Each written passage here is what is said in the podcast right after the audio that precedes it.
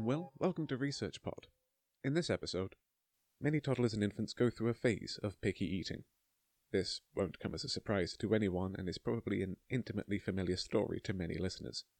However, what kind of effect does picky eating at so young an age have on later health and habits? How is that affected by changing diets? And what's the best way to encourage children to try something new?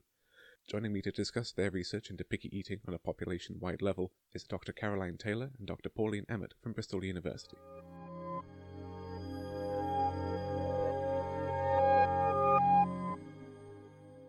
Dr. Pauline Emmett and Dr. Caroline Taylor, hello. Hi. Hi. And this is something that's been covered in our sister magazine, Research Outreach. But for the listeners at home, could you tell us a little bit about your research background? Well, I'm a nutritionist and dietitian, and I've been working on a longitudinal study which has looked at children's diets for many years, and this is where the research has come from. I'm also a nutritionist. I'm particularly interested in nutrition in pregnancy and early childhood. And I've worked recently with Pauline on some of the studies she's been working on with the data that she has available. And we've been working particularly on early children's diets. What kind of area within nutrition and diets do you focus on in this article? Well, in this article, we've looked at picky eating when very young children start to be a bit difficult about what they're going to eat. And it's an area where parents are very worried very often about how to feed their children and how to get them to eat a well balanced diet.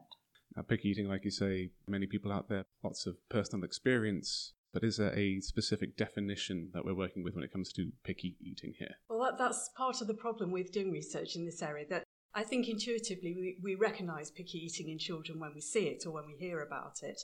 But scientifically, there isn't one single definition that everybody working in this area accepts. And this is something that makes research in this area rather difficult because different scientists have different definitions. So it's sometimes difficult to look across studies and to try and compare them and come to some more overall conclusion.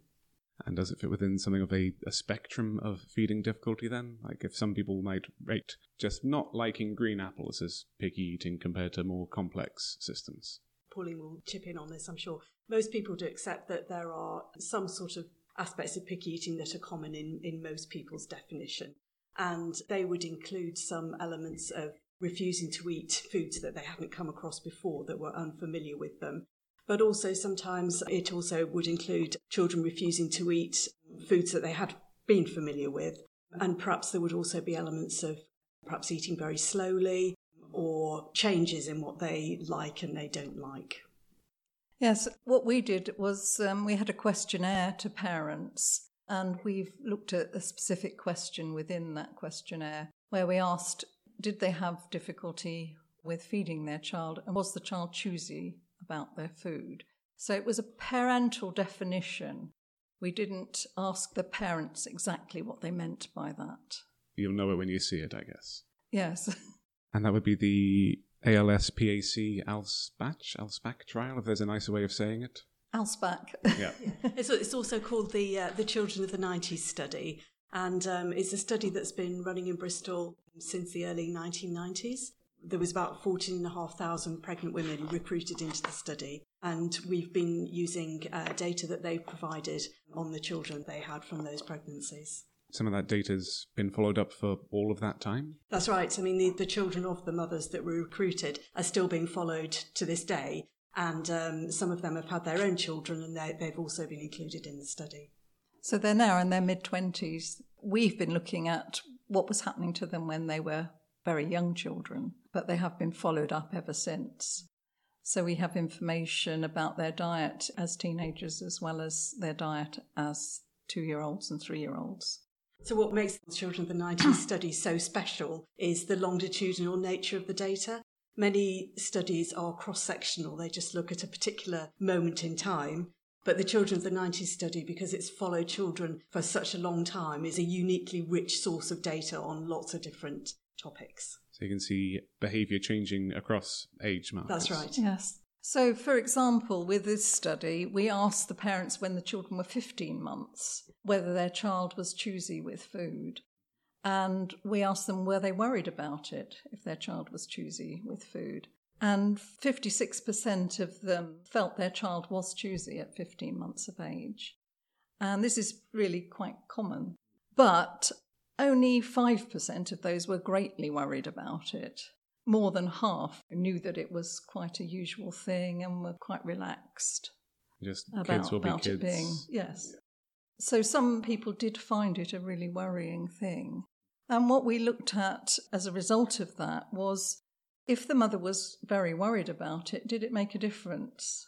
And what we found was that when we asked the question again at three years, those with the parents that were worried, were really worried about it, were much more likely to be picky eaters at that stage than the children whose parents weren't worried. So the worry of the parents seemed to make matters worse. Well, that is unfortunate for those parents. It is unfortunate.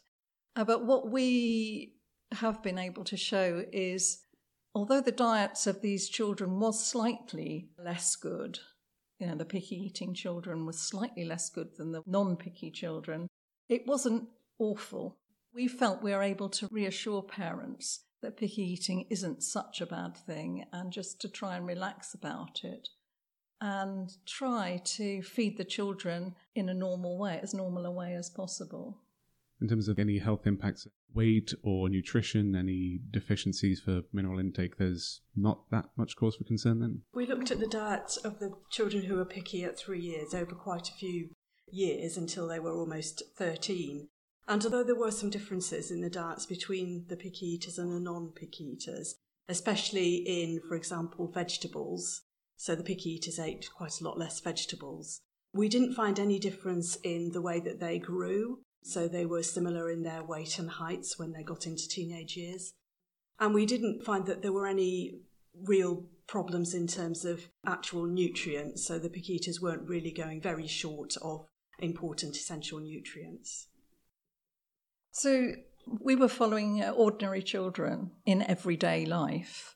There are, of course, some children that do have very difficult problems. And in that case, if a parent has got a child who's really difficult, they should be consulting their GP and then possibly being referred on.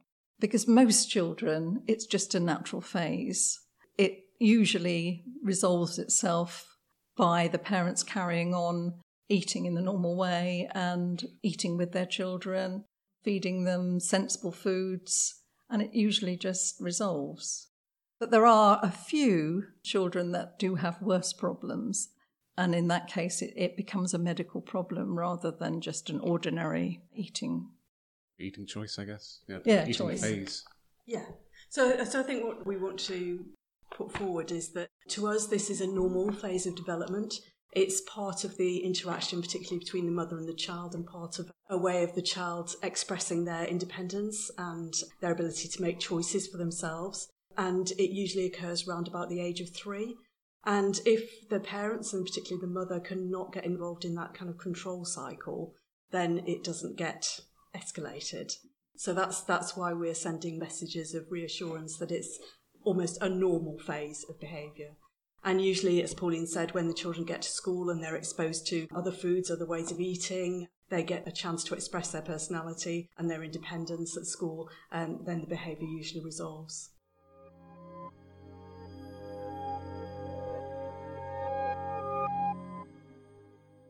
And in terms of the longer follow up that you've had for some of these data points going up, like you say, 10, 20 years on, have there been any effects in later life that you might not have foreseen at three years or 15 months? We've only been able to follow the children up to age 13 at the moment because each time we try to look at a particular aspect, it takes a long time. We have to write scientific papers, which are, you know, labour intensive. Um, so at the moment, we're only up to age 13. At that age, there's very, very little difference between the diets of the children that were picky as young children at three and the diets of the rest of the population. So it is resolving. They are eating normally compared to other children by the age of 13, apart from one or two that might have you know, had further problems. But those will have been very obvious, and I expect the parents will have sorted those. And those would be things like autism spectrum disorders or sensory processing Yeah. issues. Yeah. They are slightly more likely to be picky eaters than other children and can get entrenched. And that's part of the autistic spectrum disorder rather than the picky eating as such. It's a symptom of one, but not a cause of the other. Yeah. Yeah. So, so there are a, few, a very few children in whom the behaviour becomes embedded and they can go on to become picky eating adults, which is very socially disabling and not, you know, hidden and causes people a lot of difficulties. So if that behaviour is becoming embedded, that is when parents should seek medical advice and help and intervention. But that is only a very small fraction of children. And in terms of the long tail of this, how long will these children and now teenagers and adults of the 90s be followed up till? The children of the 90s will be followed up forever. Hopefully. Funding permitting. Uh, funding permitting. The Children of the 90s group are um, looking for funding all the time. We do have good support from the Wellcome Trust and the MRC, Medical Research Council, who do regularly fund the children of the 90s. It's a major, major study, world famous study, producing amazing results all the time. So the chances of not getting funding at all are quite low. I think, you know, it is well thought of. So um, Bristol is famous for this study. In terms of continuing this research forwards, are there any other avenues that this has opened up to you to maybe explore in different ways or different audiences, different diets? Any other way to branch out from this? Well, one of the things we are looking at is obesity development. This is the opposite end of the spectrum from picky eating, I suppose. And we have done some work on that and looked at the type of diet that children are eating. And it, it's very difficult to show that energy intake is associated with increasing obesity. But what we have been able to show is that type of diet is important. And lack of fruit and vegetables is one of the strongest determinants of putting on weight and becoming obese. So, lack of fruit and vegetables at one end, and too much of the um, sweet treats and biscuits and cakes, low fibre bread, that sort of thing at the other end. So, too much of that, too little of the whole grains and the fruit and vegetables at the other end seem to be associated with putting on weight during your teenage years. I can speak from personal experience that yes, it wasn't so much an absence of vegetables for me as replacing them with biscuits. The same volume, just the wrong kind of mix. That's right. And this this is one of the major differences that comes out for picky eaters as well, that they avoid fruits and vegetables and particularly vegetables, mm. possibly because they have a bitter taste that some children really don't like.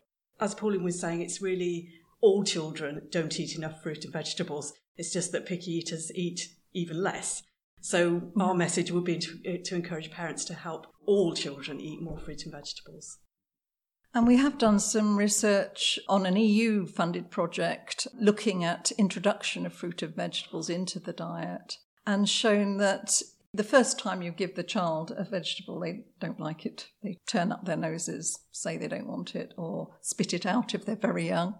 But if you persevere, give the same vegetable regularly, not every day, but whenever you're eating it, it's always a good idea to be modelling eating the same foods as the children. But whenever you're eating it, give them a very small portion of that vegetable, and gradually they'll get to like it. It's very unusual for people to continue not to like something once they've tasted it several times. But it can take a dozen. Could be a dozen times. before children if- get used to it. If you make an effort, you know, if you're eating carrots on your plate, just put one piece of carrot on theirs. Just carry on as normal. Don't say anything. If they don't eat it, don't worry about it. If they do eat it, the next time put two pieces of carrot on, Slowly and so on. and And and it just becomes a normal thing for them to eat. The other thing that's really important as well is um, having family meal times Yes. and trying to not get drawn into cooking lots of uh, different items for different family members. So have family meal times, just cook one meal and let children eat that, not offer extra things if the main meal's refused. Slowly kind of bring people back towards like, Yes, absolutely. Social eating. Yeah. And I think, you know, we found when we were doing the uh, Children of the 90s food records, children do seem to like roast dinners. So uh, if you can build on that and, you know, have a, have a roast dinner once a week, build on that sort of thing, they do actually enjoy sitting and eating with parents. You know, a social gathering. And if you can't do it every day, do it as often as possible. You know, three or four times a week minimum, really. And it just helps the children. They see how to eat, how to sit at a table, how to behave. They get a chance to talk among themselves. Don't have the television on and the radio. Sit and talk to children and eat as a family. And it does make a difference. Sounds like a down home traditional evening. Yeah. Absolutely, Yeah, yeah. absolutely. And go away after that and, you know, do other things. But if you can have half an hour sitting round a table each evening, that's that's really good. Because just eating with the television on, you're not really concentrating on the food that you're eating. It's really important to try and engage with the food and with your family.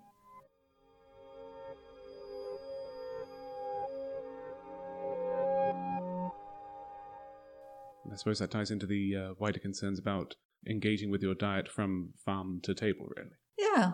And, and children actually learn a lot about that sort of stuff at school. So you can tap into what they're doing at school with family meals. But you don't have to go to a lot of expense buying, you know, sort of locally sourced vegetables or, you know, expensive items. You can just use vegetables, you know, that are widely available and foods that are easy to get, and you don't have to spend a lot of money feeding children. Doesn't have to be the full M&S shop. No. Oh no, no, definitely not. I mean, frozen vegetables Are from fine. Iceland are, you know, fine. very good. Especially when uh, other vegetables are out of season. You know, some sometimes of the year it's quite difficult to get a whole range. So um, frozen veg uh, part, as part of Yeah. a balanced diet are excellent. So it doesn't have to be a full economic and lifestyle change, just the attitudes and the period of time spent eating. Yeah, a meal should have some vegetables and or fruit, not just carbohydrate and Three forms of potato doesn't quite a meal make, no. No, pro- despite my potatoes, best efforts. potatoes don't count as your. Diet a day, Um, well, uh, potatoes think. are fine, Yeah. but um, when we when we mean vegetables, we really mean all the other ones, Yes. not not just the potatoes. And um, Eat a rainbow. a rainbow is a very very good way of doing it. Yes, and that's the sort of thing you can talk to children about. That's a really basic thing that they understand really really well. The other thing that's nice to do with children as well is um, get them involved in cooking because mo- most children absolutely love doing things in the kitchen with their family. Yeah. And if children have a stake in designing meals and then making them, they'll be encouraged to eat them as Yes, well. absolutely. So your cooking sessions don't always have to be cakes and biscuits with children. You can get them helping to make main meals as well. Is that something that you've seen with picky eaters that, as well as just being offered the food enough times, if they've made the food, they are less distrustful? Oh, I think of it? so. That works with all children. And also touching it, mm. feeling it, seeing what happens when it's cooked, you know, just being involved altogether. It's sometimes that children have got just, or all of us have got detached from food. You know, we just go to the supermarket, buy a packet of something. You don't actually have to handle it in any way. Whereas when you're handling and feeling food and, and cutting it up and you know preparing it, it makes a lot of difference to the way you feel about it. And it probably helps children to become familiar with different types of fruits and vegetables as well and breaks down that sort of barrier of oh. suspicion and, you know, Yes. the unknowingness of Or them. with a with a picky child, you you could start by getting them just to feel the food, play with it, not necessarily eat it, if that's a problem. But you know, once they're a lot more familiar with the food, they're going to be much more likely to want to try it. Normal and placed fully in the context of it's been bought, it's been prepared, and Yeah. now we eat it, and we share in that experience. Yes, Absolutely, that's right. yeah, So that's the way forward on the picky eaters.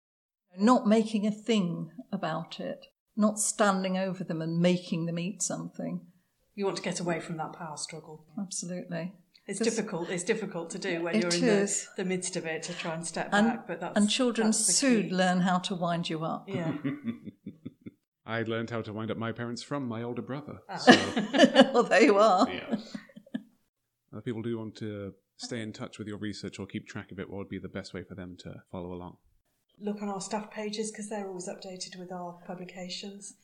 Um, And the, our- the uh, Children of the 90s yeah, they ALSPAC have their study have, webpage. Yeah. have very good web page. yeah. You know, searching on our names actually works Yeah. quite well. Yeah, that brings up stuff, doesn't it? Yeah. Yes. Thank you both very much for your time. It's a pleasure. Thank you.